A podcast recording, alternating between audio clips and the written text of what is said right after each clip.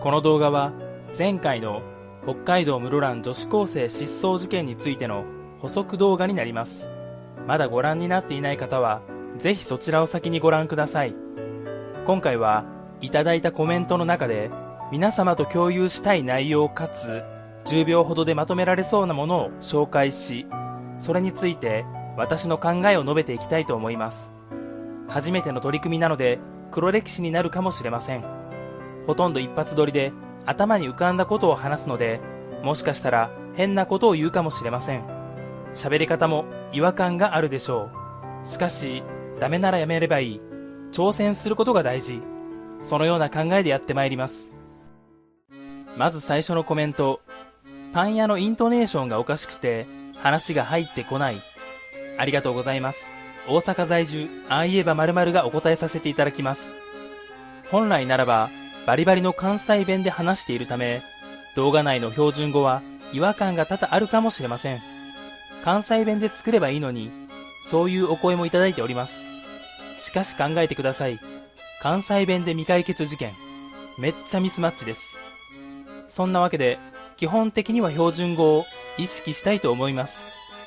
このような番外編的な動画で少しずつ関西弁を出せていけたらいいなと。ちなみに未だに標準語がパン屋なのかパン屋なのかは分かっておりません。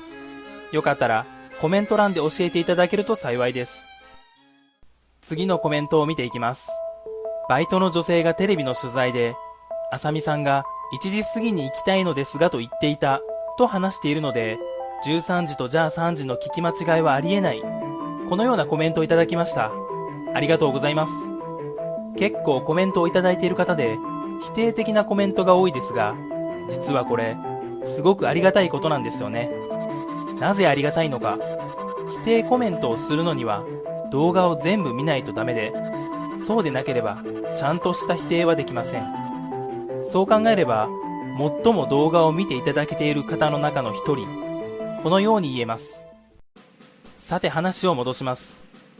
テレビの取材でバイトの女性があさみさんが1時過ぎに行きたいのですがと言っていたと話しているので13時とじゃあ3時の聞き間違いはありえない。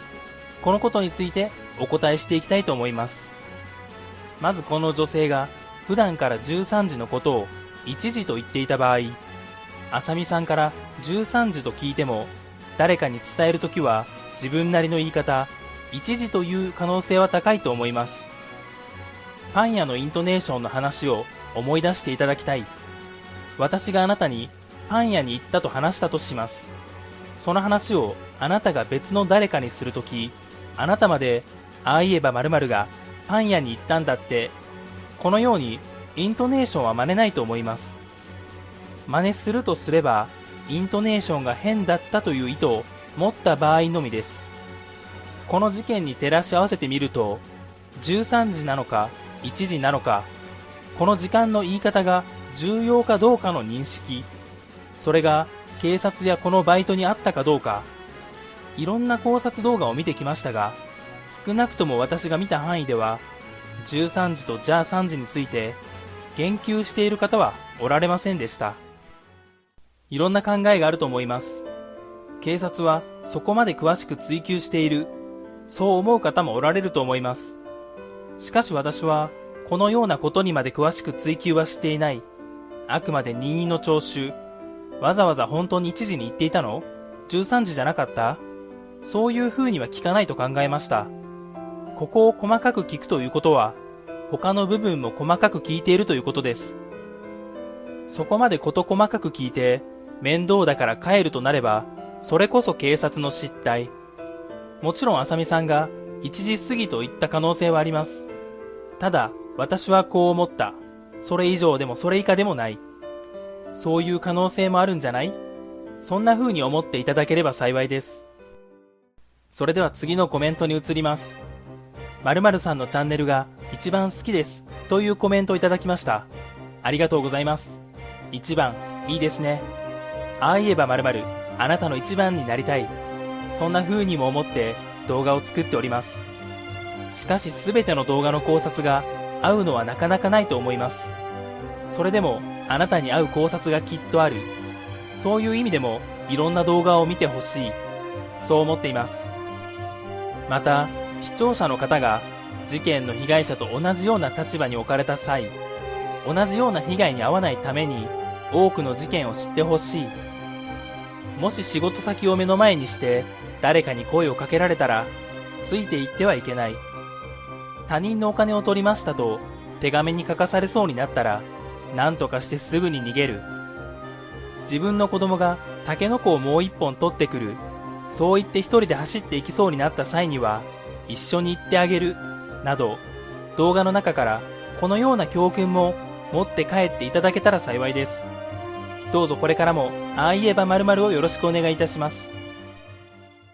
あさみさんの行動について、約束の時間に化粧品売り場に立ち寄ったのは、ストーカーをかわすためだった、というコメントをいただきました。ありがとうございます。動機として、すごくあり得ることだと思いました。しかし、それが原因で遅れることになるのなら、化粧品売り場に着いた時点で、パン屋に電話をするのではと思いました。この時、電話ができない事情が何かあれば可能性はあると思います。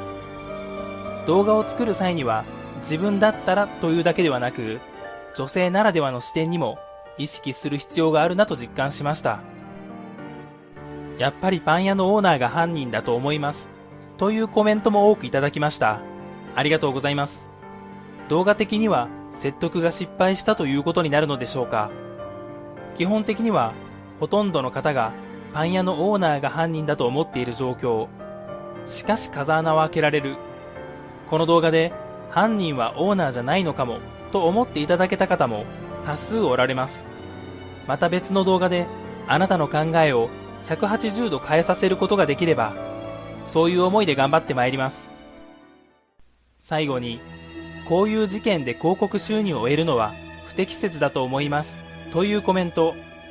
今回来ていませんが、過去にいただいたことがあります。ありがとうございません。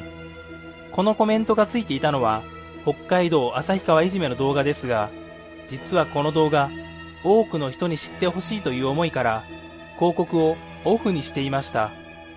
審査も通っていたので、広告をつけることは可能だったのですが、あえてそうしていたのに、このコメント。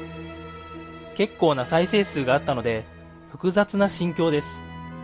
そんなわけでこのコメント、私の中でベストオブクソコメに選ばせていただいております。広告についての考え方は、皆様いろんな考え方があると思います。CM が流れているテレビと同じ、そのように考える方もおられるかもしれません。しかしテレビと大きく違う点があります。それは何か、誰のために作っているかという点です。テレビは皆さんのために映像を流しているわけではありません。お金を出してくれているスポンサー企業のため番組を作っています。それに対して私はもちろん腰つべ側からお金をいただいておりますが、腰つべのために動画を作っているわけではありません。あくまで皆さん、皆さんに向けて、そしてひいては自分のために動画を作っております。そこがテレビと私の動画の一番の違いです。皆さん一人一人のおかげで、私は活動を続けていける。本当に感謝しかありません。話を戻しましょう。実は、トータルで見ればクソコメの数はかなり少ないです。2年半の活動で NG にした数は片手で足りるほどしかありません。というわけで遠慮なくコメントをしていただきたい。批判、反論喜んで、ただ一点だけ、基本的には全てのコメントに返信したいと思っています。最低でも目を通してハートマークをつける、そう思っていますが、通知が来なかったり、通知が来ているけどコメントを表示できなかったり、通信の状況で返信が反映されていなかったり、メンタル的にしんどい時だったり、様々な理由でコメントが返せない場合があります。そこのところはどうかご理解をお願いします。コメントでなるほどと思ったり、共有した方がいいなと思う質問があったりするので、補足として動画を出したらどうかという思いで今回動画を作りました。本編と違い、なるべくさらっと聞けるように、選挙演説風にしてみました。よかったら、皆さんの感想などお聞かせいただけたら幸いです。最後に、皆さんにお願いがあります高評価ボタンを押していただきたいその一点直接何か変わることではありませんが気持ちが変わるこのボタンを押したからといって決して怪しげな都合が送られてきたりなどはございませんバッド評価でも構いません。あなたのリアクションをいただきたい。このお願いをもって動画を締めさせていただきます。未解決事件をぶっ壊せ。次回の動画もぜひよろしくお願いします。